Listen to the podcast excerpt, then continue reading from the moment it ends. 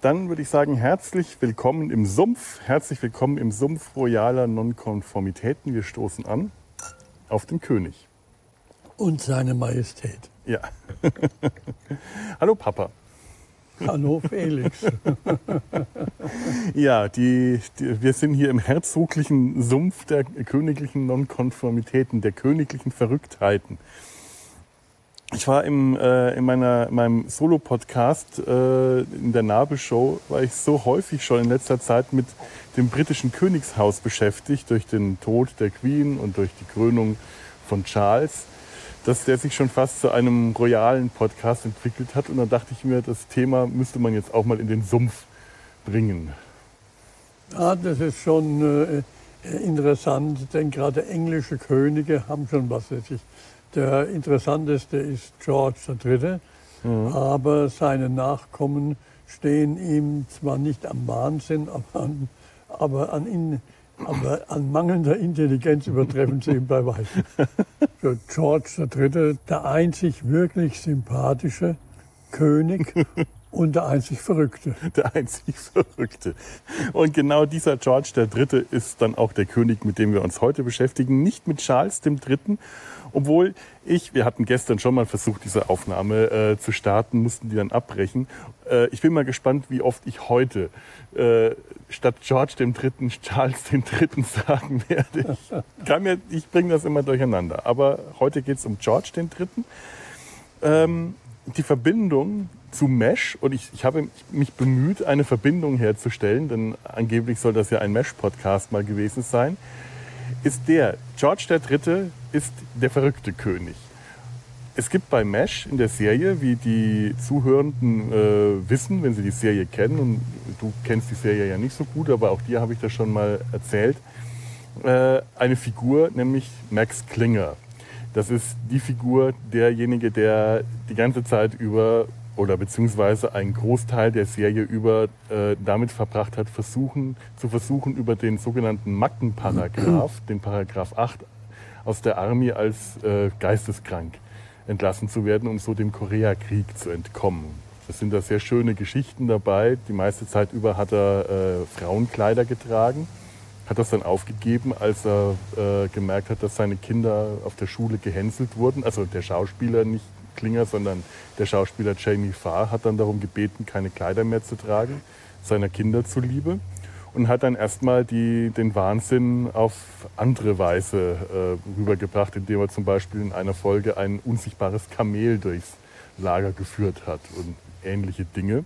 Ich weiß nicht mehr, welcher Folge das war, weil das relativ kurz vorkam. Ich suche die immer wieder, weil das so ein schönes Bild ist, wenn er dieses Kamel in Beduinentracht durchs Lager führt und sich auch von dem Kamel durchs Lager ziehen lässt.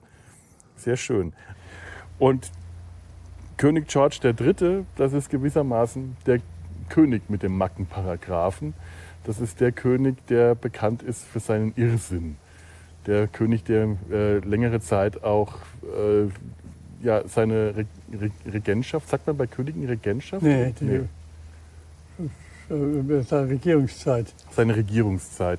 Seine Regierungszeit zu unterbrechen wegen Wahnsinn und die an seinen Sohn, den späteren König George IV., aber Prinzregent George. Das war dann die Regentschaft, zu übergeben. Der Film, den wir uns angeschaut haben neulich, das ist The Madness of King George. Auf Deutsch King George tatsächlich, ein Königreich für mehr Verstand aus dem Jahr 1994. Und der erzählt wahrscheinlich den ersten Ausbruch dieses Wahnsinns. Ich fasse das mal ganz kurz zusammen, damit wir wissen, worüber wir reden. Wir werden unter Umständen gar nicht so genau so viel auf den Film eingehen. Es gibt so viel bei britischen Königshäusern, wo man abschweifen kann. Aber also als Überblick, es fängt damit an. Das Ganze spielt spätes 18. Jahrhundert. Die Amerikaner haben sich gerade aus dem Empire losgekämpft, also der amerikanische Unabhängigkeitskrieg Entschuldigung, ist zu Ende. König George III. Hat den Verlust der Kolonien noch nicht so ganz überwunden als ihn der Wahnsinn, als er dem Wahnsinn anheimfällt. Der ohnehin schon exzentrische König entwickelt von einem Tag auf den nächsten wirklich wahnsinnige Manierismen. Er fängt an, wie irre zu reden, will seine Kinder vor einem eingebildeten Hochwasser retten, fällt über die Kammerzofe der Königin her. Sein Urin färbt sich blau, was seine Diener feststellen, was seine Ärzte allerdings als uninteressant abtun. Er wird weggesperrt auf Geheiß des Prince von Wales, seinem Sohn. Sein Kammerdiener und die Königin ziehen einen Arzt zu Rate, der etwas unkonventionell arbeitet zu der Zeit, weil die üblichen Ärzte des Königs keine große Wirkung zeigen. Und dieser unkonventionelle Arzt, Dr. Willis, scheint es mit sehr brachialen Methoden zu schaffen, den König ruhig zu stellen. Ob er ihn heilen kann, ist eher unwahrscheinlich, aber zumindest... Vorübergehend für ein paar Jahre war er dann... Unauffällig kann man nicht sagen, aber... Erträglich, ja. Unauffällig zumindest, was geistige Gesundheit angeht. Zumindest in dem Rahmen, in dem gekrönte Häupter in England geistig gesund zu nennen sein können. Aber da können wir später drüber reden. Während der König sich in Besserungshaft befindet, gehen die Intrigen und politischen Wirrungen hinter seinem Rücken weiter. Der Premierminister Pitt der Jüngere muss darum kämpfen, die Oberhand zu behalten, während der Oppositionsführer Charles Fox versucht, den König abzusetzen und durch den Prinzen, den Kronprinzen, zu ersetzen als Prinzregent George, den quasi als seine Marionette weiterführen zu lassen, was ihm nach mehreren Abstimmungsdurchgängen im Unterhaus auch gelingt. Aber gerade zu der Zeit wird der König wieder geistig gesund, und kommt gerade rechtzeitig zurück, um wieder seinen Platz auf dem Thron unter der Krone einzunehmen. Ja, das ständige was bei ihm, das war ein Zeichen, dass er wieder... Der Alte war. Ja. Das fand ich auch bemerkenswert. Das ist ja wirklich so, dieser König wirkt eigentlich von Anfang an schon so exzentrisch und so eigenartig, dass es so ziemlich viel gebraucht hat, um ihn wahnsinnig wirken zu lassen. Dass er wirklich andauernd hey, sagt, war also ein Zeichen nicht von Wahnsinn, sondern von geistiger Gesundheit.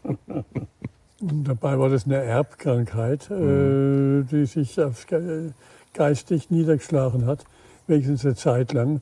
Beim Film war das der erste Wahnsinn, der ist ja später nochmal wahnsinnig geworden, da ist er dann aber tatsächlich dann unter Regency gestellt worden, unter Regentschaft.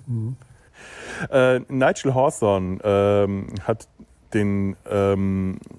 Er hat König Charles III. Gespielt und das hat er auch schon in dem Theaterstück, auf dem das Ganze basiert. Denn der Film basiert auf einem Theaterstück. Bemerkenswert ist, dass sowohl Regie und Drehbuch von Alan Bennett, Regie von Nicholas Hytner, ebenfalls von denselben gemacht wurde wie auch im Theaterstück. Ohnehin war auch ein ziemlich großer Teil des Castes auch... aus dem Theaterstück übernommen. Neu dazu kam unter anderem Helen Mirren als Königin Charlotte und ich glaube, Ian Holm dürfte auch neu für den Film dazu gekommen sein als Dr. Willis. Das ist Bilbo Beutlin aus dem Herrn der Ringe.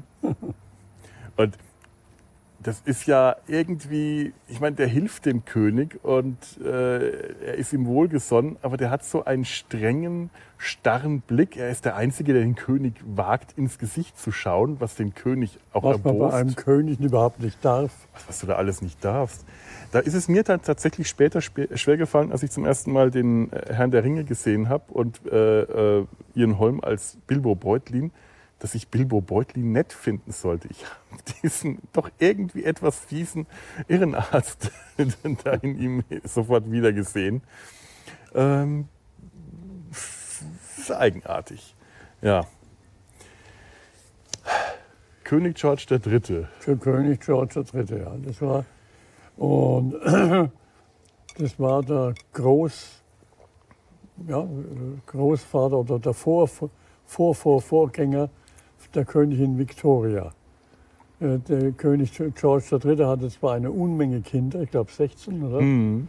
Und alles von einer Frau, und da hatte keine Geliebte, das war ein unnatürliches Leben, das hat selbst seine Frau gemeint, und für einen König.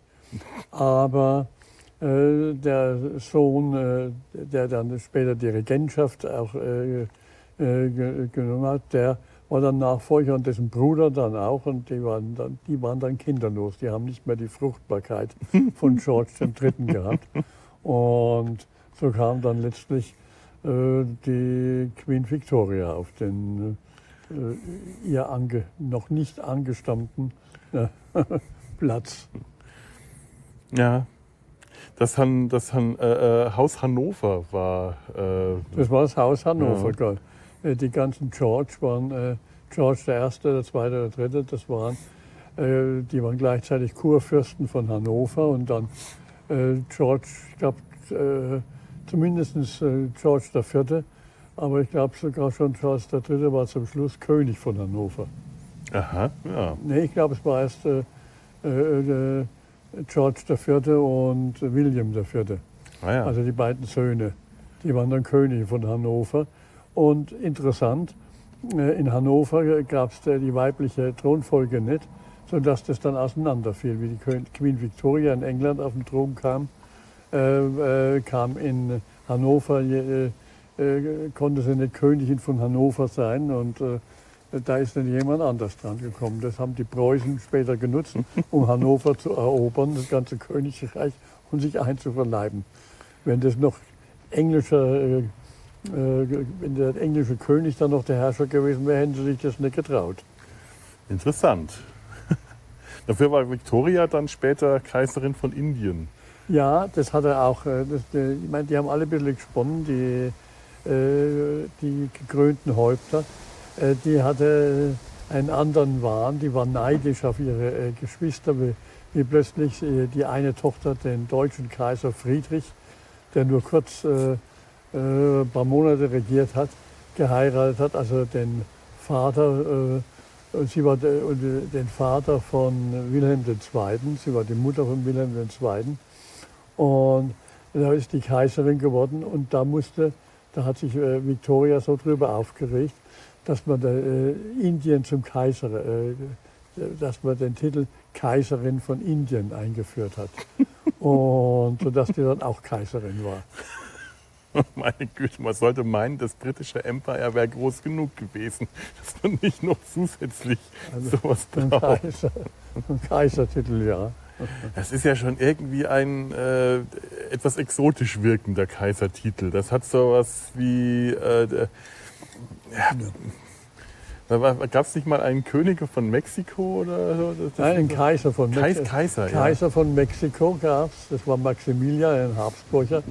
Der ist von Benito Juárez erschossen worden. Und es gab auch einen Kaiser von Brasilien. Wie viele Kaiser es gibt, das ist unglaublich. Ja, und das war Kaiser von Brasilien. Das war das Haus Sachsen-Coburg-Gotha. Die haben ja damals eine Menge, das war dann Sachsen-Coburg-Braganza, hieß die dann, oder Braganza. Und die Könige von Portugal, die mussten dann in der napoleonischen Zeit oder danach irgendwie die Flucht ergreifen. Und da sind sie nach Brasilien, aber damit sie da immer noch angesehen waren, haben sie sich noch zum Kaiser erhoben. Meine Güte. Gut, Kaiser gab es nur der Kaiser von Äthiopien, Haile Selassie. Heute der Kaisertitel dort heißt Negus Negesti. Das heißt auf Deutsch, das ist amharisch, Negus heißt König und Negesti König der Könige. Das ist das Übersetzung von Dingen. Es gibt aber Leute, die das mit dem N-Wort, mit dem berüchtigten verbinden und meinen, das dürfte man heute nicht mehr aussprechen, Negus. Es ist tatsächlich, hat nichts mit dem N-Wort zu tun, ja, das stimmt. Aber man sieht, die Leute sind sensibel. Ja, sensibel auf sowas geworden, das stimmt. Selbst der Kaiser von Haile Selassie. Pass mal auf, du hast dich da geschnitten. Immer ein Taschentuch da drauf, wo immer das und jetzt gerade herkommt. Und pass auf, dass du, wenn du die Arme verschränkst, nicht aufs Mikro kommst. Ja. Dass das hier Haile Selassie. Ihr hört es vielleicht, wir sind gerade draußen im Garten. Der Wind, hoffentlich arbeiten die Windpuschel, dass wir hier nicht allzu viele störenden Nebengeräusche haben. Es ist einfach schön im Garten. Und hoffentlich wird jetzt auch kein Rasen mehr in der Nachbarschaft gemäht oder irgendwelche Gartenpartys, die wir da gestern, wegen denen wir gestern abbrechen mussten, um nicht die GEMA-Gebühr für die Musik der Nachbarn bezahlen zu müssen. Also solltet ihr hier irgendwelche Nebengeräusche hören, nehmt es einfach hin. Ihr seid Kummer gewohnt, wenn ihr diesen Podcast hört. Outdoor-Aufnahmen sind üblich. Wir haben hier zumindest gerade keine Eichhörnchen, die uns ablenken können. Wenn es mal summt, dann kann das höchstens eine Hornisse sein, die in 2,5 Meter Entfernung hier versuchen, ein Nest, eine neue Heimat sich aufzubauen in einem Astloch. Ja, wir müssen diese Tiere einfach hinnehmen, wie sie sind. Lässt sich leider nichts ändern. Und der Igel oder die Igelin, die kommt nur nachts raus. Wir haben ja ein echtes Biotop, eine Arche. Hier nochmal auf den König, zum Wohl. Auf den König. Ah, das war jetzt ein schöner Klang. Ja, was? Hey. Wir trinken Hugo, falls ihr euch fragt. Mhm. Wo waren wir denn gerade? Bei den Kaisern. Bei den Kaisern, ja.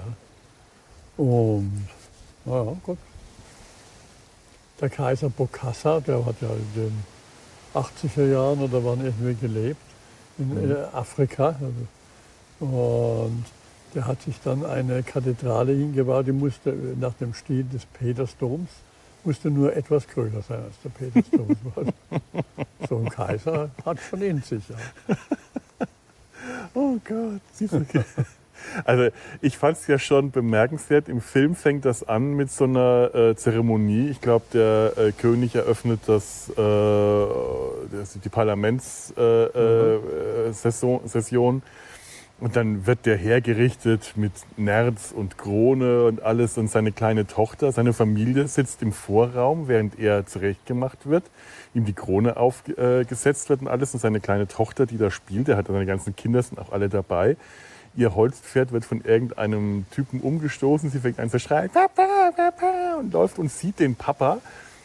Ehrfürchtig steht sie da, große Augen, und sieht den Papa, wie ihm gerade die Krone aufgesetzt wird. Und dann nimmt er seine Tochter und trägt die Tochter zusammen mit Frau und den ganzen Kindern im Gefolge, inklusive den beiden ältesten Prinzen. Das scheint aber historisch zu sein, ja. Der war sehr familienbewusst. Deswegen war er bei den Engländern auch äußerst beliebt. Ja, Farmer George war ja auch sein Spitzname. Auch das ist ein Zeichen der Zuneigung gewesen, weil er ein sehr bescheidenes Leben geführt hat. Der war sehr am Landleben interessiert, der hat Farmen besucht. Im Film sieht man, dass er einen Schweinestall, sich die Schweine zeigen lässt und so. Aber ich musste bei dieser Krone, als ihm die Krone aufgesetzt wurde, ganz unwillkürlich an die Krönung von Charles III. denken. Ich habe mir ja Teile davon angeschaut, bis es mir zu albern wurde und ich mich mit ein paar Brexit-Flüchtlingen getroffen habe, die sich das auch nicht mehr anschauen wollten. Ich meine, du hast es gesehen, die Krönung. Ja. Dieser lächerliche Pomp, das ist schon so absurd. So etwas. Aber er ist gesalbt worden. Er ist gesalbt. Seidenbacheröl. Ja, während er hinter dem Paravan gesalbt wurde, abseits der Öffentlichkeit, hat man also auch nicht mitbekommen, wie der Erzbischof von Canterbury war es, glaube ich, zu ihm die unsterblichen Worte zu König Charles III. Gesagt hat. Weißt, Kalle, brauchst du gutes Öl? Seidenbacher Salbungsöl, heiliges Öl von Seidenbacher. Keine Werbung, nur eine Markennennung. Aber sollte ich irgendwann mal einen Royal Family Podcast aufmachen, dann nenne ich ihn Weißt, Kalle. Nein, das ist.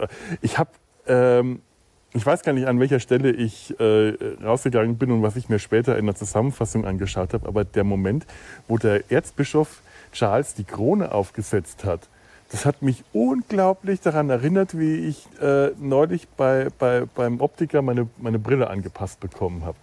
Der Erzbischof saß da vor dem, hat die Krone zurechtgerückt, hat sich das nochmal angeschaut, hat die Krone nochmal anders ausgerückt, genau wie mein Optiker vor mir die Brille angepasst hat. Ich dachte mir, das irgendwie, dem fehlt so ein bisschen diese Würde, die das Ganze rüberbringen soll. Das hat eher was Pragmatisches. Sitzt die auch gerade, mal eben zurechtruckeln. Aber Würde hatte King George III. Nicht. Nein. Auch wenn er normal war. Nein, definitiv nicht. Nein, aber bei Krönung, das habe ich neulich auch in einem Podcast gehört, einen sehr interessanten Ausspruch. Das ist der Frankfurter Kranz, Grüße, falls die sich mit uns Unroyalisten abgeben wollen. Es ist auch ein Royal Family Podcast. Die haben den interessanten Ausspruch gemacht, so nah wie bei einer Königskrönung ist man nie wieder dran am Mittelalter. Das passt. Also trotz Fernsehübertragung und 21. Jahrhunderts, so eine Krönung hat was sehr Mittelalterliches. Das sind alles sehr alte Rituale. Das Älteste an den Utensilien ist allerdings, dass dieser Doppellöffel, in dem das Salbungsöl ist, wo der das Öl, das Seitenbacher Salbungsöl, brauchst du gutes Öl, wo der Erzbischof seine zwei Finger, deswegen ist es so eine Doppellöffel, reintunkt und dann den König salbt. Das ist das Einzige, was damals von Oliver Cromwell und Konsorten nicht zerstört wurde. Das hat den Bildersturm überlebt. Hm. Übrigens auch toller Film ist Oliver Cromwell aus, ich habe es aufgeschrieben, 1970. Richard Harris hat Oliver Cromwell gespielt, aber ganz toll, Alec Guinness hat Charles I. gespielt. Und der dann geköpft wurde. Und ich möchte hier an dieser Stelle ein wichtiges Zitat bringen über Charles I. The most interesting thing about King Charles I is that he was 5'6" tall at the start of his reign, but only 4'8" tall at the end of it. Ich übersetze das jetzt nicht, ihr müsst schon Englisch können. Das ist von Monty Python. Ich fand es immer sehr schön. Because of Oliver Cromwell. Dann geht dieser Gesang los. Falls ihr das sucht, ich werde es mal in den Shownotes. Das ist ein Song von Monty Python und es ist zum Schießen komisch. Ja. Aber wirklich, der Film Oliver Cromwell ist ganz toll.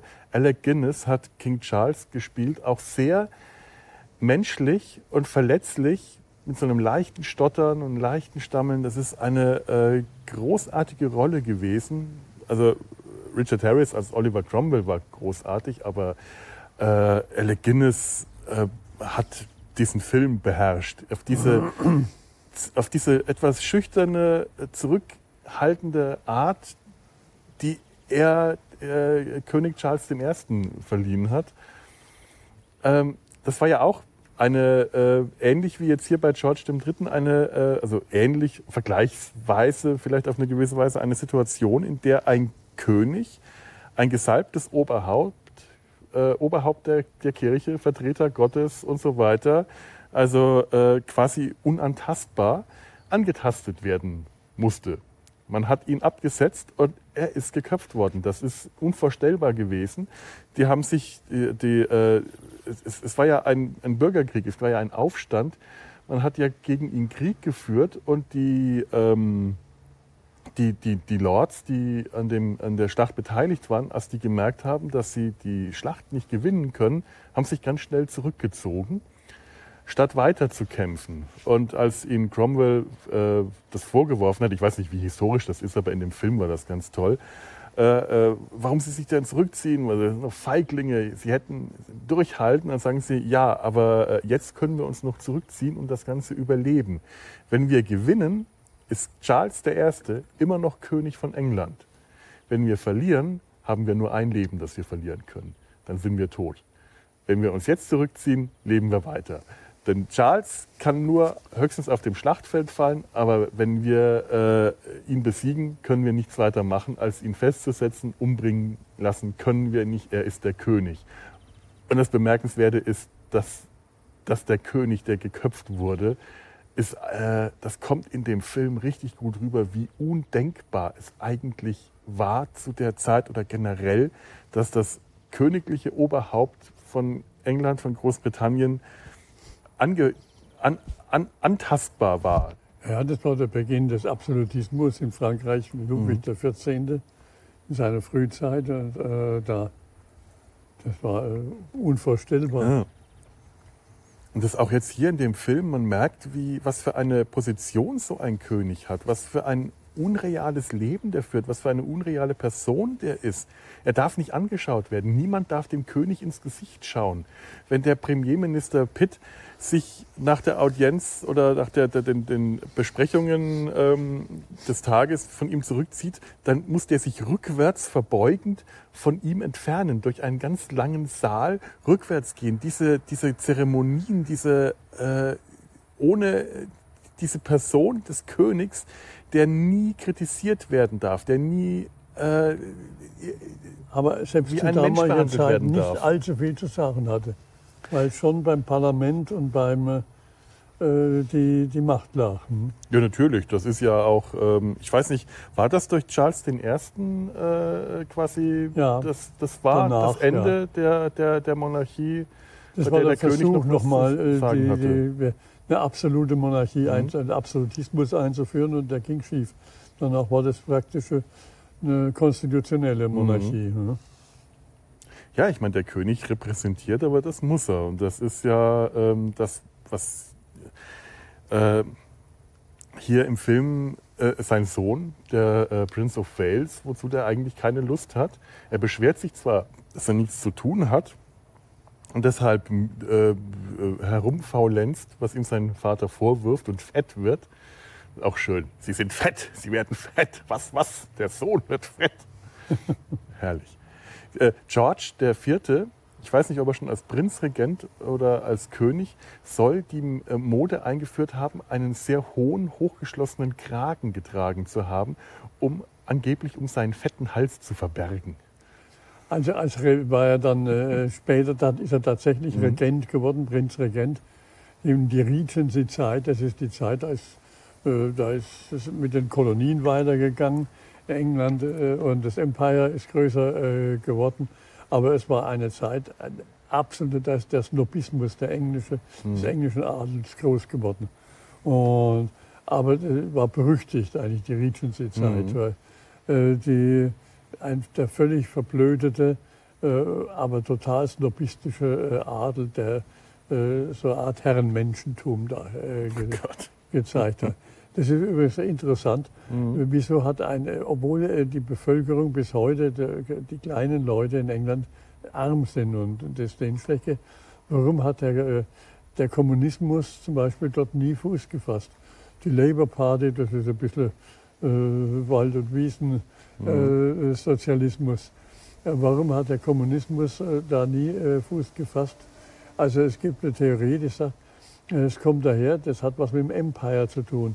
Selbst der kleinste Mann hat sich dann allen anderen überlegen gefühlt. Selbst der Niedrigste in der Hierarchie hat gesagt, wir sind mehr, wir sind die Herren der Welt. Ja, das ist gut möglich. Das kann ich mir tatsächlich sehr gut vorstellen. Das ist dieses... Das hat dann das Ganze zusammengehalten. Das ist dieses britische Selbstverständnis des Empires, das heute noch wahrscheinlich in den Köpfen immer noch drin ist. Oh mein Gott, du hast eine so lange Geschichte mit eines immer größer werdenden, allumfassenden Reiches, ein Reich, in dem nie die Sonne unterging. Das macht in den Köpfen was. Das war das größte Weltreich. Allerdings war es nie geschlossen. Sagen wir mal, die Russen, das russische Reich ist auch immer größer geworden. Die haben aber versucht, sich mit den Kasachen und so, die alle irgendwie einzubinden, mit denen sich zumindest staatlich zu verbrüdern. In England war es nur Ausbeutung der Kolonien. Ja. Mehr war es nicht. Ja, mehr war es tatsächlich nicht. Also, dass sich da irgendwann die Kolonien erhoben haben gegen das Empire, das ist verständlich. Das war eigentlich vorherzusehen. Ja, und bei George III. Hat zwar die Kolonien, die Vereinigten Staaten, diese Kolonien verloren, aber ja, gleichzeitig hat er die ehemalig französischen Kolonien in Kanada gewonnen. Mhm. Ja, ich meine, er beschwert sich an einer Stelle, das fand ich eine sehr schöne Stelle, darüber, was er verloren hat an den Kolonien, was er persönlich verloren hat. Wälder unberührt, so alt wie die Zeit, Weiden und Wiesen und freie Natur. Selber wird ja nie da gewesen sein, aber er hat das als persönlichen Verlust empfunden. Ja. Das ist schon bemerkenswert, aber klar, natürlich, dass er gleichzeitig Flächen dazu bekommen hat in Kanada, die nicht weniger groß waren. Das wertet den Verlust von Land nicht auf. Das einfach zu ihm gehört hat, ihm gehört. Also es ist so schwer, sich sowas vorzustellen, sich so einen Herrscher vorzustellen, der so umfassend eigentlich ist, obwohl er tatsächlich keine richtige Macht ausübt. Bei Ludwig XIV. Kommt das auch und der war dann Auffassung, dass das alles ihm gehört. Mhm. Aber bei George III., das war ein Repräsentant. Ja. So, ich nehme noch mal ein Gläschen. Hast du noch? Mhm.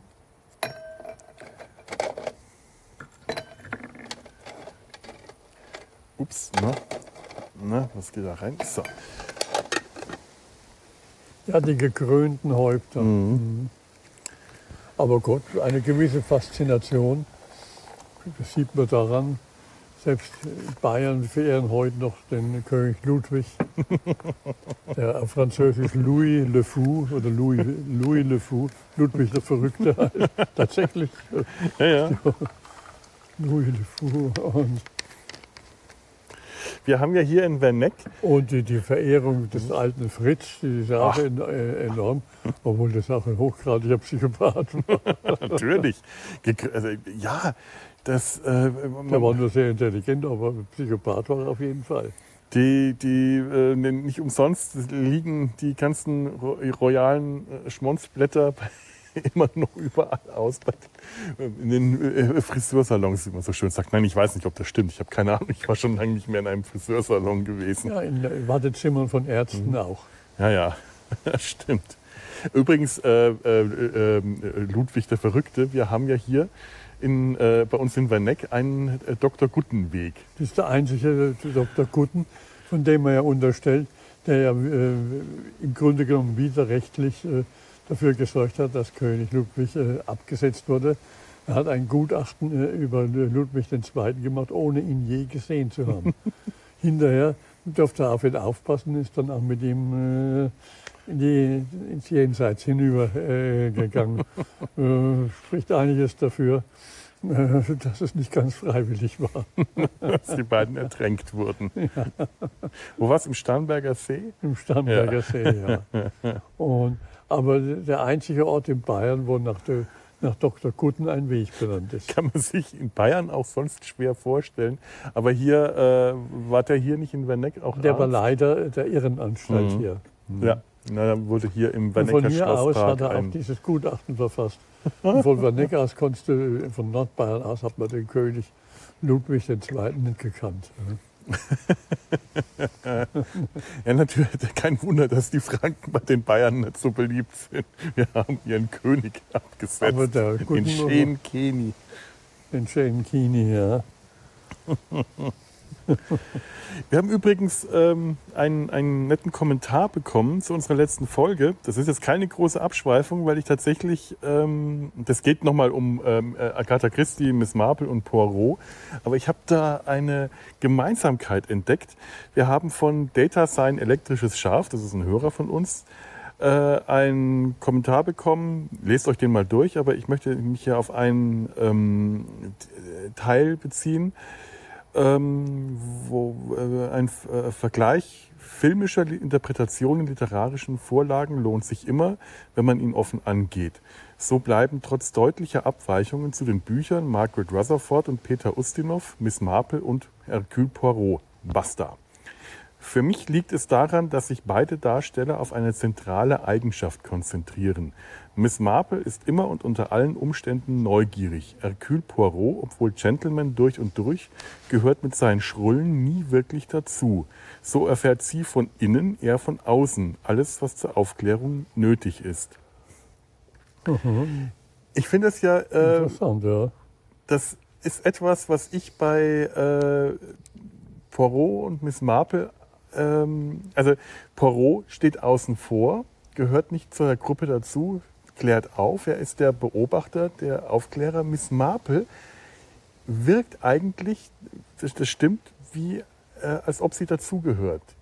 Gehört sie aber eigentlich nicht. Miss Marple ist die Tante Jane, sie ist die Nachbarin, die Freundin der Bantries, die dazugeholt wird, wenn eine Leiche in der Bibliothek liegt. Aber sie ist nicht wirklich innen. Also sie ist zwar von innen, aber sie gehört nicht zu der Gruppe dazu. Sie ist nicht Teil der Geschichte, sie ist Beobachterin. Mhm. Es ist und je mehr diese Figuren, wie soll ich das sagen? Was mich immer fasziniert hat oder was mir immer aufgefallen war. Ich versuche jetzt gerade eine Formulierung zu finden, die stimmt. Poirot und Miss Marple waren immer etwas unreal. Wenn die vermenschlicht werden, dann funktionieren sie nicht mehr so richtig gut. Es gibt, wir hatten bei der letzten Folge gar nicht auf den letzten Poirot-Krimi von Kenneth Branagh angesprochen, in dem Poirot sogar eine Backstory bekommt aus dem Ersten Weltkrieg. Und nicht nur Poirot bekommt eine Backstory, sein Schnurrbart bekommt eine Backstory. Lächerlicher geht's gar nicht. Aber Poirot wird in dem Moment so dermaßen vermenschlicht, dass er für mich nicht mehr Poirot ist. Poirot ist unwirklich, der ist auch unantastbar. Poirot ist wie der König, er ist unantastbar. Machst du ihn menschlich, funktioniert er nicht mehr. Das ist wie hier der König. Ist er menschlich? Ist er antastbar? Kann er geköpft werden? Kann er für geisteskrank erklärt werden? Ist er nicht mehr der König? Dann funktioniert er als Figur nicht mehr. Poirot muss außen vor sein. Das sind diese ganzen Geschichten in der Serie, in der Poirot tatsächlich immer wieder mal eine eigene Geschichte bekommt. Die sind immer so grenzwertig, weil sie ganz häufig für mich Poirot nicht mehr als Poirot funktionieren lassen. Ustinov konnte das ganz toll, der konnte Poirot sein und nicht dazugehören und trotzdem eine tolle Figur abgeben. Und Miss Marple... aber menschlich, die Queen zum Beispiel...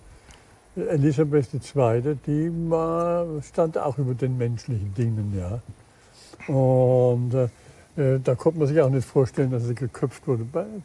Bei Charles III. Weiß ich nicht. Ja, da merkt man nicht so sicher. Der ist schon sehr menschlich. Das ist tatsächlich ein Problem. Und wobei bei der Hinrichtung hätte man schon Schwierigkeiten mit den Ohren. Ach komm, das ist ein alter Ohrenwitz. Die waren immerhin gut, damit die Krone nicht runterrutscht. Nein, Quatsch, die Ohren. Das ist wie Gänsche. Aber die Queen, ja. Ich meine, wenn die Royal Family, die aktuelle, eines ist, dann ist sie wirklich extrem menschlich. Und da menschelt es ja schon sehr lange. Die ganzen Skandalblätter graben ja auch wirklich mit Vorliebe seit Jahrzehnten alles aus, was es da auszugraben gibt. Aber tatsächlich ist die Queen... tatsächlich immer so ein bisschen unantastbar gewesen. Die hat es immer geschafft, über diesen ganzen Menscheleien drüber zu stehen. Alle Skandale um sie herum sind an ihr in der Außenwahrnehmung zumindest immer abgeprallt, während ihre Kinder und Enkel, also Harry ist eine Katastrophe, wenn man das mal aus royaler Sicht betrachtet. Er ist extrem menschlich und dann nicht schlimmer als andere Leute auch in anderen Familien. Aber Harry und Meghan aus der Sicht der Royal Family, willst du noch einen Schluck? Ja. Dann nimm dir. Ist so extrem menschlich, dass diesen Status der Unfehlbarkeit, diesen quasi göttlichen Status extrem schadet. Und wenn sich dann, es wurde ja kritisiert, dass Harry nur kurz zur Krönung da war und dann wieder verschwunden ist. Ich glaube, das war das Beste, was der machen konnte. Hätte der sich jetzt mit seinem Vater in der Öffentlichkeit gezeigt und mit William, das hätte dieses ganze Bild irgendwie zerstört. Noch Wasser? Mhm. Hm. Schon eine schwierige Angelegenheit, Royal Family zu sein. Das stelle ich mir jetzt nicht unbedingt als ein sehr anstrebenswertes Leben vor. Ständig unter dem Vergrößerungsbrennglas zu stehen und alles, was man macht, jeden blöden Scheiß, den man irgendwann mal verzapft, sofort durch die Presse gezerrt zu bekommen. Mhm. Wobei, ich sage mal, die Queen war da drüber gestanden, mhm. Ja. Und das haben halt gekrönte Häupter so an sich. Kaiser Wilhelm II., der Enkel der Königin Victoria, der Lieblingsenkel übrigens. Und der hat den Maler Franz Marc gefragt, warum er die Pferde blau malt. Daraufhin hat der Franz Marc gesagt, ich sehe das so. Darauf die Antwort von Wilhelm II. Mussten sie da ausgerechnet Maler wählen. Das hat eine Wiederholung. Das Ganze, das ist das Ding. Bei der Queen war genauso irgendein Maler, hat sich gefragt, warum haben sie das Pferd grün gemalt? Ich sehe das so. Auch die Antwort, mussten sie da ausgerechnet Maler wählen. Das blieb in der Familie. Bei Wilhelm II. Blieb es eine Anekdote, die dazu gedient hat, um die Lächerlichkeit des großen Kaisers Wilhelm zu unterstreichen. Aber bei der Queen ging es irgendwie unter. Ja. Wahrscheinlich zu ihrem Glück. Aber schön. Ja gut, aber ich kenne aber auch tatsächlich, so viel weiß ich gar nicht. Ich habe mich nie so richtig mit den Royals beschäftigt, dass ich immer nur mitbekomme, wenn mal wieder was wirklich aufploppt und so sehr bekannt ist. Sonst geht das an mir doch ziemlich stark vorbei. Könntest du dir vorstellen, dass wir hier eine königliche Familie hätten, so in diesem Pomp und Circumstances wie in Großbritannien? Aber Gott... Manche volksnahen Herrscher, zum Beispiel die sächsischen Könige, die waren ja eher wie George III., der sächsische König, wie abgedankt hat, mit den Worten, macht euren Dreck alleine. War aber so beliebt, dass die kommunistische Regierung ihm das Jagdrecht auf Lebenszeit in allen sächsischen Wäldern. So einer der ersten Beschlüsse, die sie überhaupt gefasst haben. Ja. Siehst, ein König ist auch dann noch ein König, wenn er abgedankt hat. Es ist eben ein König und man kann selbst einem abgedankten König oder einem verrückten König wird mit Respekt begegnet. Und er war beliebt beim Volk und seine Frau, die ist mit dem Komponisten und Musiker Tosselli, von dem die Tosselli-Serenade ist, durchgebrannt. und irgendwo hat er einem Untertan gesagt, ja, mir geht's wie Ihnen. Und so, ich sagte, ja, stimmt, meine Frau ist auch durchgebrannt.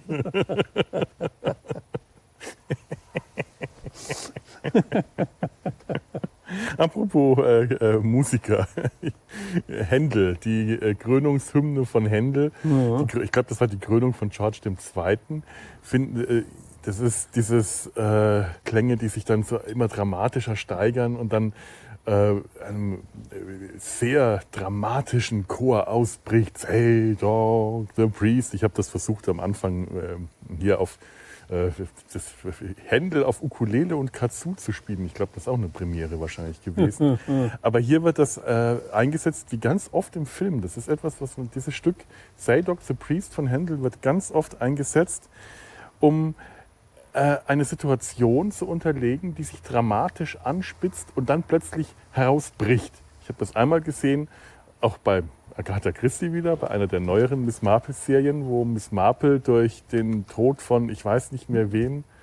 wir machen eine kurze Pause. Halt! Um Gottes Willen. Das Mikro. Ja. Das wäre nicht gut gewesen. Ja, wir sind hier mit Ansteckmikro verbunden. So. Und das vergisst man schon mal schnell.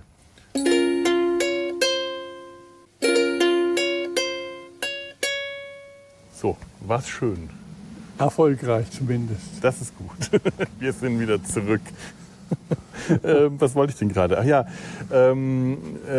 das Stück Zadok the Priest habe ich mal gesehen, dass es bei der neuen Miss Marple-Serie eingesetzt wurde. An eine Stelle, an der Miss Marple einen Brief liest, der sie irgendwie durch den Tod ihres alten Hausmädchens oder irgendwas weiß ich, Rabimmel, Rabammel, was immer die Geschichte war, weiß ich nicht mehr so genau. Aber sie wird an eine verflossene Liebe erinnert. Und das gipfelt dann auch, sie liest das und erinnert sich und dann sieht man auf ihr Gesicht, das gipfelt in diesem Ausbruch.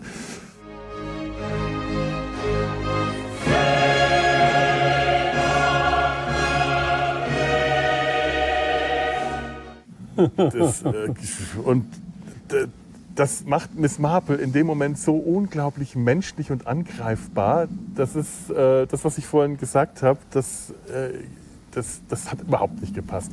Und hier im Film The Madness of King George ist das diese tolle Stelle, in der Dr. Willis zum ersten Mal auf seinen Patienten trifft. Und er ihn, König George ist schon am Herumpoltern und redet wirr und ist erregt und alles. Vor allem ununterbrochen, ja. Ein ununterbrochener Redefluss. Und plötzlich bemerkt er, dass Dr. Willis ihn anschaut. Schauen Sie mich an, Sir? Schauen Sie mich an, Sir? Und ich schaue Sie an, ich habe Sie im Auge. Nein, Sie haben mich nicht im Auge, ich habe Sie im Auge. Nein! Das ist so ein Machtkampf, mit dem die sich gegenseitig anschauen. Und dann wird George unter die Gewalt von Dr. Willis gebracht, wirklich körperlich unter die Gewalt. Die Helfer von Dr. Fesseln ihn. Überwältigen auch die Diener des Königs, die ja zu ihm halten wollen, weil er ist ihr Herr, ihr König, und fesseln den König an einen Stuhl. Der König ist schon von vornherein erregt. Oh mein Gott, sie zeigen mir die Foltergeräte. Wenn jemand im Mittelalter gefoltert werden sollte, reden sollte, dann werden ihm die Geräte gezeigt. Hier wird der König ihm die Geräte seiner Folterschaft, seiner Tortur gezeigt, um ihn zum Schweigen zu bringen. Das ist wirklich dramatisch. Und Nigel Hawthorne, der konnte das so richtig rauslassen. Der konnte alles rauslassen an Gefühlen. Das ist so heftig. Und dann wird er auf den Stuhl gespannt, angeschnallt mit Armen und Beinen und am Kopf. Und dann sagt Dr. Willis, nein, Sie sind nicht der König, Sie sind der Patient. Und in dem Moment kriegt der König einen Knebel übers Gesicht gespannt nach hinten und du siehst nur diesen irren Blick und dieses Schreien, dieses gedämpfte, unterdrückte Schreien, das nicht heraus kann. Und in dem Moment bricht dann die Hymne so richtig los. Die Hymne wird aber immer an diesem Punkt abgeschnitten, denn sie geht dann weiter mit God save the King, God save the King. Das bricht in dem Stück genau an dieser Stelle und wird dann fröhlich und jubilierend. Das passt nicht. Das wird, wenn man das zur Untermalung eines dramatisch sich zuspitzenden Ereignisses braucht, dann ist God save the King. Obwohl, es wäre hier interessant gewesen. Mhm. God save the King, während der König auf den Folterstuhl gespannt wird. Interessant. Es gibt ein interessantes Buch über die Behandlungsmethoden von Wahnsinnigen Zeit, und zwar vom Foucault, Geschichte des Irrsinns in klassischer Zeit in der Zeit der Aufklärung. Und äußerst lesenswert war das Anfangswerk von Foucault. Und da wird aber geschildert, welche furchtbaren Methoden eigentlich im Umgang mit Irren man da hatte. Ja, das ist ja hier auch nicht gerade unbedingt eine... Ja eben, das waren diese Methoden, die da... Also das dürfte ziemlich... Auch der Film, das dürfte ziemlich mit der Historie nahe kommen. Ja, ich meine, der König wird einfach nur ruhig gestellt. Der wird mit Gewalt daran gehindert zu reden. Das ist keine Heilung, die man da durchführt. Das ist einfach nur Unterdrückung der Symptome. Das ist mit Gewalt, die Symptome zu unterdrücken. Das hat mit Heilung gar nichts zu tun. Das ist vielleicht etwas fortschrittlicher als die Methoden der anderen Ärzte. Der eine, der sich weigert, den Urin anzuschauen, ob der blau ist, und verkündet... Die Medizin beruht auf Beobachtung. Ob das Urin eines Mannes blau ist, tut nichts zur Sache. Und während er sagt, beruht auf Beobachtung, weigert er sich, in den Pisspot hineinzuschauen. Und der andere Arzt ist nur begeistert von dem Stuhl. Und ja, welche Form der Stuhl hat, und das ist ihm das Wichtigste. Das sind also die Ärzte, sind herrlich skurrile Gestalten. Ich dachte immer, dass der eine Arzt, der dicke Arzt, dass das derselbe Schauspieler ist, der in der Serie Blackadder, die haben wir neulich auch gesehen, König George III. Spielt. Da gibt's auch, das Spiel, die dritte Staffel spielt ja auch zur Zeit der Regency. Blackadder, Rowan Atkinson ist Butler bei Prince George, gespielt von Hugh Laurie. Und in der letzten Folge muss sich der Prinz mit Wellington duellieren. Blackadder nimmt seinen Platz ein, überlebt das Duell und wird von König George in vollem Wahnsinn eingeladen, mit ihm zusammen England zu regieren. Und ich dachte immer, das wäre derselbe Schauspieler gewesen, ist aber ein anderer, sieht ihm nur sehr ähnlich. Das wäre sehr schön gewesen, wenn das der Fall gewesen wäre. Schade. King Penguin. Der König Pinguin. King Penguin. Ja gut, also die nach Victoria, die war ja auch eine Psychopathin im Grunde genommen. Die hatte nie mit der Trauer aufgehört und hat die merkwürdigsten Sachen gemacht, aber andererseits war sie intelligent genug und hat den Laden irgendwie zusammengehalten. Und war auch... Hat als Kaiserin von Indien hat plötzlich Hindi gelernt, die Hindu-Sprache. Okay. War nie in Indien gewesen, kam auch nie dahin. Interessant. Andererseits, ihre Söhne waren durch die entweder doof für die Nacht oder skurrile Gestalten. Ja. Ja, da erinnere ich mich vage auch noch an irgendwas. Prinz Albert, der auch in Skandale verwickelt war und viele Geschichten bringen den sogar mit den Jack the Ripper-Morden irgendwie in Verbindung. Aber das sind ja alles solche sehr skurrilen Geschichten, die da gesponnen werden. Jack the Ripper hat sich ja auch nie richtig aufgeklärt. Da gibt's ja auch 1000 Theorien. Aber Prinz Albert hatte das Sagen, also in England. Und die Rolle hat dann hinterher versucht, die Victoria zu übernehmen. Also durchaus. Einen kleinen Einwurf hier an dieser Stelle, eine Richtigstellung. Wir haben gerade aneinander vorbeigeredet an dieser Stelle und von zwei verschiedenen Prinzen Albert gesprochen. Der eine Prinz Albert, das ist Albert von Sachsen, Coburg und Gotha. Das war der Ehemann von Königin Victoria, der Gatte, sie war Witwe, denn der Gatte, den sie hatte, fiel vom Blatte. Ludwig Erhard. Heinz Erhard, Entschuldigung, schon wieder. Wie viele Korrekturen ich in diesem Podcast anbringen muss. Und der andere Albert, das war Prinz Eddie, Prinz Albert Victor, der Enkel von Queen Victoria, der missratene Enkel, und die Jack the Ripper Verwicklungen, das ist der Mythos, dass diese Geschichte, das hat auch Alan Moore in From Hell aufgegriffen. Den Film kennt man wahrscheinlich, also die Geschichte, den Comic kennt man wahrscheinlich am besten durch den Film From Hell mit Johnny Depp und Ian Holm auch wieder. Ian Holm spielt dort den königlichen Leibarzt, der durch die Jack the Ripper-Morde Vertuschung anstellen wollte und dort die Zeuginnen der unschicklichen Ehe von Prinz Albert Victor, Prinz Eddie und einer Frau aus dem Rotlichtmilieu zu vertuschen. So, das war jetzt der kurze Einwurf. Kommen wir wieder zum Podcast, zum eigentlichen Podcast zurück und zu Victoria und ihren anderen missratenen Nachkommen. Aber ihre Söhne, die war einer doofer als der andere. Oder komisch, wie der abgedankt hat mit der, wie hieß die Amerikanerin? Simpson. Simpson, das Simpson. War das Edward? Ja, Edward. Ja. Und der Onkel von der letzten, von Elizabeth. Ja. Und das war ein Faschist. Mhm. Der hat dann wie er abgedankt hat, ist er zu Hitler gegangen, hat seine Aufwartung dort gemacht. Und das kam aber daher.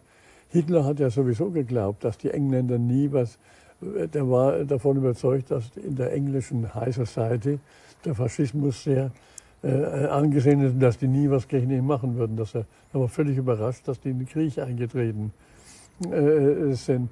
Das war ein Irrtum. Die waren natürlich vom Faschismus fasziniert, und zwar deswegen, weil sie geglaubt haben, das ist ja eigentlich ihnen die angemessene Gesellschaft und Staatsform. Aber mit Hitler und Mussolini, mit solchen Gestalten wollen die nichts zu tun haben. Ja, ich meine, klar, für die britische Royalität sind das Emporkömmlinge. Naja, ja. Das ist ganz sicher nicht ihresgleichen. Mussolini war ihrer Meinung nach eine Witzfigur und Hitler war ein Verbrecher. Ne? Ja. Oh, ganz verkehrt waren sie ja nicht gelegen mit der Einstellung. Die konnte man kann man ihnen nicht widersprechen, was das angeht.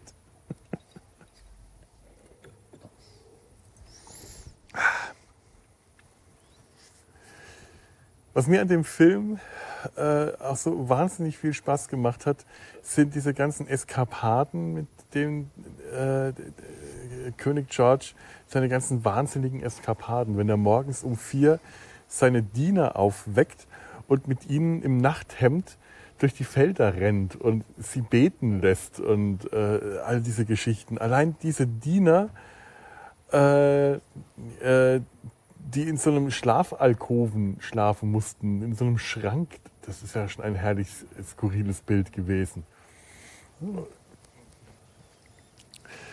Und ja, oder wenn die dann Hoppe-Hoppe-Reiter gespielt haben. Ja. Aber es ist auch so, der König rennt im Nachthemd mit seinen Dienern durch die Felder. Sein Hofstaat, beziehungsweise seine Frau, die Kammerzofe, der Kammerdiener, alle rennen hinterher. Aber in dem Moment, wo der König sie auffordert, egal wie wahnsinnig der ist, zu beten, gehen die alle auf die Knie und beten. Das ist der König, das ist das Oberhaupt der Kirche, das Staatsoberhaupt, so jemand. Da widersetzt man sich nicht, wenn der ein Beten lässt. Das ist skurril ohne Ende gewesen. Und was tatsächlich ungewöhnlich war, er scheint eine glückliche Ehe geführt zu haben. Ja, 16 Kinder. Scheint sich mit seiner Frau auch nicht nur sexuell, sondern auch rein menschlich sehr gut verstanden zu haben. Die haben ja geheiratet, da war die, glaube ich, 17. Mhm. Da hat er sich an ihn gewöhnen können. Ja. Hat er sich an ihn gewöhnen können. Da kannte ihn nichts anderes.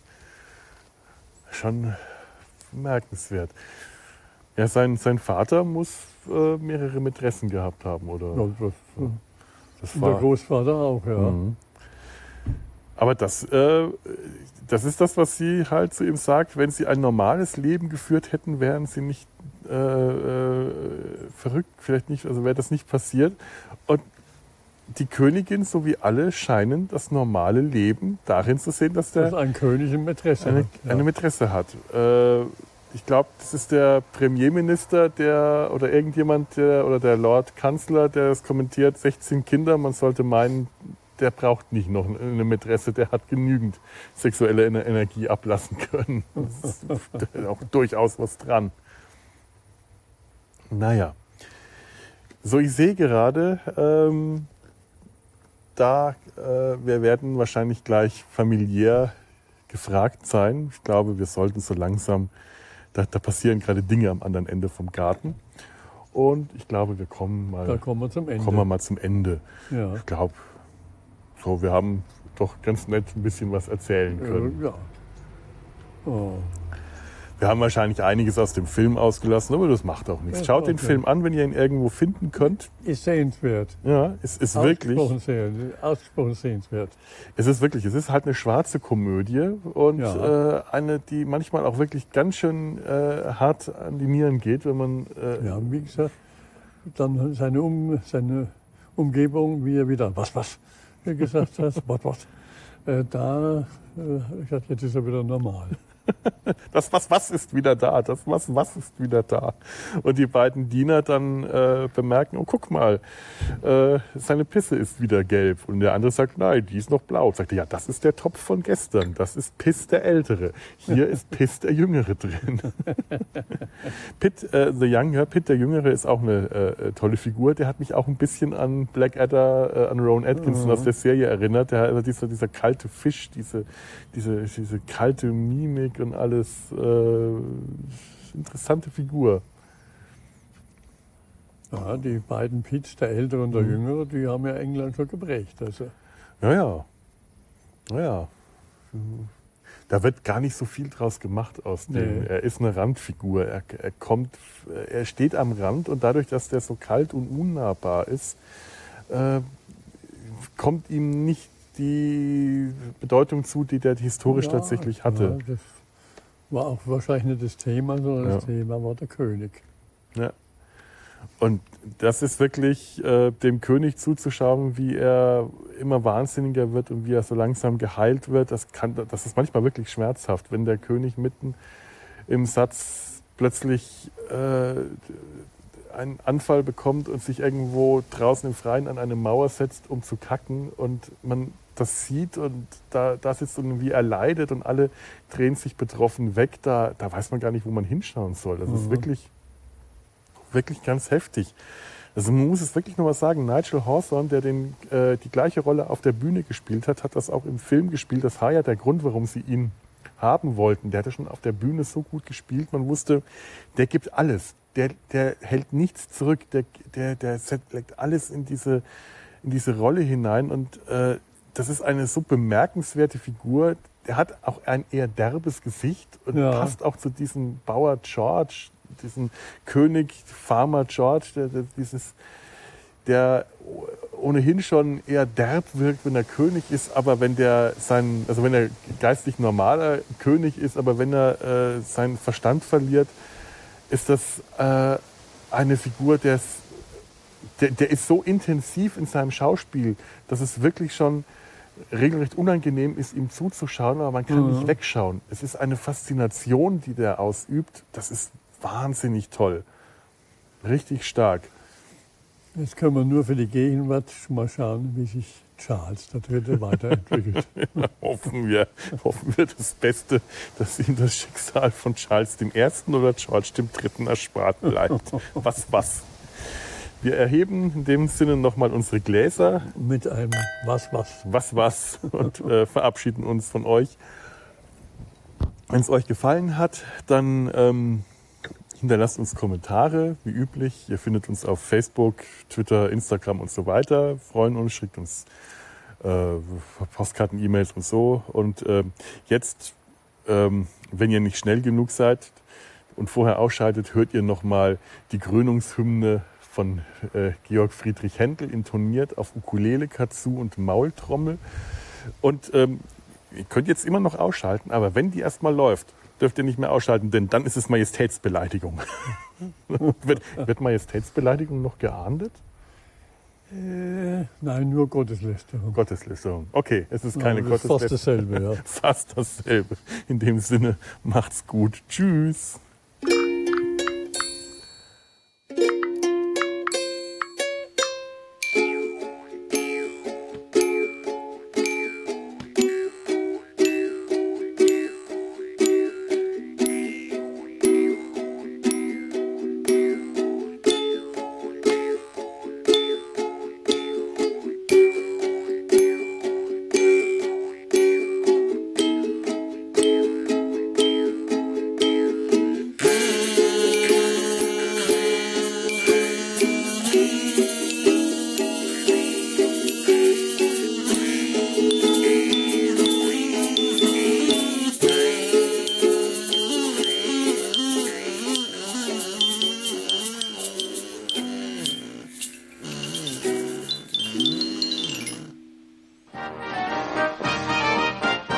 Produktion des Podcast-Imperiums.